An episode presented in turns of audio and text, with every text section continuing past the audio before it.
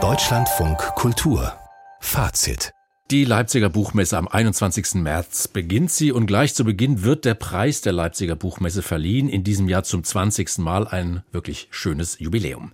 Heute nun wurde die Shortlist für den Preis veröffentlicht. Der ist mit insgesamt 60.000 Euro dotiert und wird in drei Kategorien vergeben. Sachbuch, Essayistik, Übersetzung und Belletristik.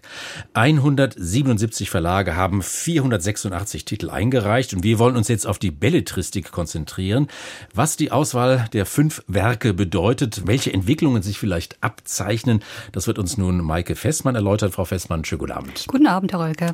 Sie waren, Frau Festmann, selbst schon in der Jury dieses Preises, kennen also auch die Dynamik der Juryarbeit. Was haben Sie denn gedacht, als Sie heute Vormittag die Namen der Bücher gelesen haben? Ja, ich war zunächst wirklich sehr erstaunt. Sehr erstaunt vor allem darüber, was fehlt. Also kein großer Roman, keine Emma Braslawski mit Erdling oder Ronja Ortmann mit 74. Auch die Bandbreite, die dieser Preis ermöglicht, ist eigentlich nicht ausgenützt. Das Schöne an diesem Belletristik-Segment ist, dass man eben sowohl Romane als auch Erzählungen als auch Lyrik auszeichnen kann bei diesem Preis, anders als bei dem Frankfurter Preis, der ein Romanpreis ist, der, der Deutsche Buchpreis. Und das hat mich zunächst doch sehr erstaunt, mhm. ja. Und was kam dann nach dieser Überraschung, nach diesem ersten Moment? Ja, man überlegt sich ja und denkt dann, ja, irgendwas werden sich die Kolleginnen schon gedacht haben, wenn sie so ausgewählt haben. Und wenn sie sowas gemacht haben, dass sie zum Beispiel eine Graphic Novel über die DDR drin zum haben. Mal, ich, zum mhm. ersten Mal, glaube ich. Mhm. Anke Feuchtenberger, Genossin Kuckuck heißt die. Sie haben seltsamerweise nur einen Titel, der aus dem Frühjahr stammt. Inga Machel, ein Debütroman auf den Gleisen, geht es um den Selbstmord eines Vaters und der Sohn, der diesem Selbstmord hinterher recherchiert. Wolf Haas ist sozusagen der einzige große bekannte Name mit einem großen Fanclub, der einzige Mann übrigens auch. Und Barbie Markovic mit Mini-Horror ist nominiert und dann Dana Vohwinkel, Gewässer im Ziplock. Das sind, wenn ich das richtig sehe, also eher alles kurze Bücher.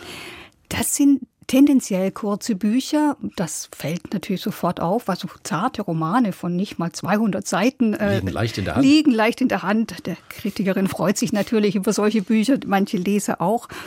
Und was ganz klar ist als Tendenz, dass es eigentlich eine Absage an die große Geste ist. Also keine großen Gesten, kein großer Weltentwurf man könnte auch ein bisschen spöttisch sagen, ressourcenschonend, wenig mhm. Papier, wenig Energie, das Herbstprogramm wird recycelt. Aber das ist natürlich nicht der einzige Gedanke, den man dabei hat, denn man überlegt sich, ob sich vielleicht was dahinter verbirgt. Sagt denn die Shortlist auch etwas über die gesellschaftliche Wirklichkeit aus, vielleicht sogar ja auch etwas über die momentane Weltlage? Also ich halte diese Shortlist tatsächlich auch schon für ein Symptom. Ja. Mhm. Also wir leben ja in einer Zeit, wo morgen nicht gilt, was heute noch gilt, wo ständig die Grundfesten erschüttert werden. Selbst bei uns in Deutschland, wenn man sich vorstellt, ein derartig reiches, wohlhabendes, sozial abgesichertes Land, in dem die Menschen hysterisch werden, Verlustängste haben. Da ist es natürlich für einen Autor, für Autorinnen extrem riskant, einen großen Weltentwurf zu machen. Da sitzt man mehrere Jahre dran, dann ist er fertig und dann ist er komplett überholt und sie können ihn einstampfen. Und deshalb leuchtet mir schon diese Tendenz zu etwas kleineren Formen als ein gewisses Fluchtsymptom ein und auch etwas als dieses, ja, Halt im Alltag suchen. Mhm. Also unverbindlich vielleicht auch, oder? Unverbindlich würde ich es nicht unbedingt nennen. Also wenn Wolfgang Haas über seine Mutter schreibt, würde ich sagen, da kennt er sich aus. Wenn Inga Machelt ein ganz kleines Setting macht in Berlin, das ist eben auch überschaubar.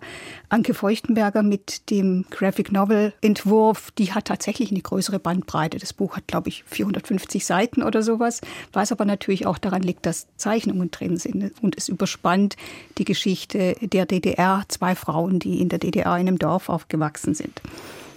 Also die Absage an die große Geste und zugleich ein Symptom. Genau. Ich würde trotzdem sagen, dass ein Roman zum Beispiel wie Dana Vorwinkel, die ich jetzt noch nicht erwähnt habe, Gewässer im Ziplock heißt das, ist bei Surkamp erschienen, im Sommer bereits, ja, mhm.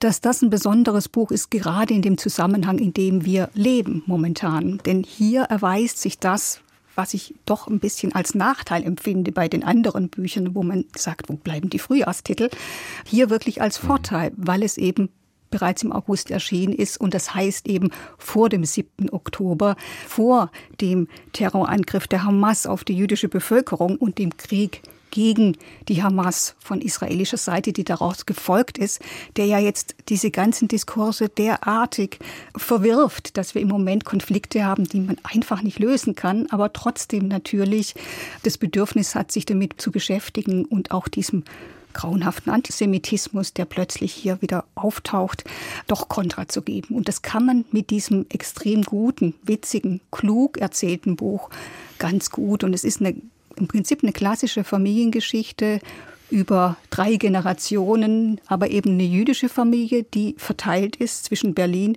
Jerusalem und Chicago. Frau Fessmann, ein bisschen Kaffeesatzleserei kann ja in einem solchen Gespräch auch ganz gut tun. Haben Sie denn, um mal den Blick vorauszuwagen, haben Sie denn ja einen Favoritin, einen Favoriten für den Preis?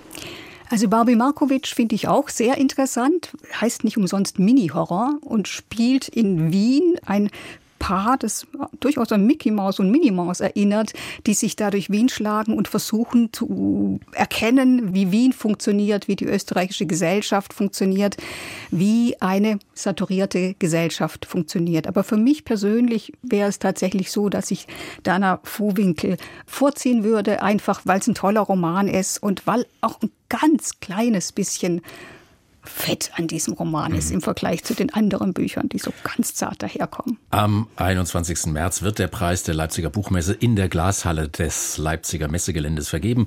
Heute wurde nun die Shortlist veröffentlicht. Maike Fessmann hat die Auswahl für uns beschrieben und bewertet. Frau Fessmann, Dankeschön.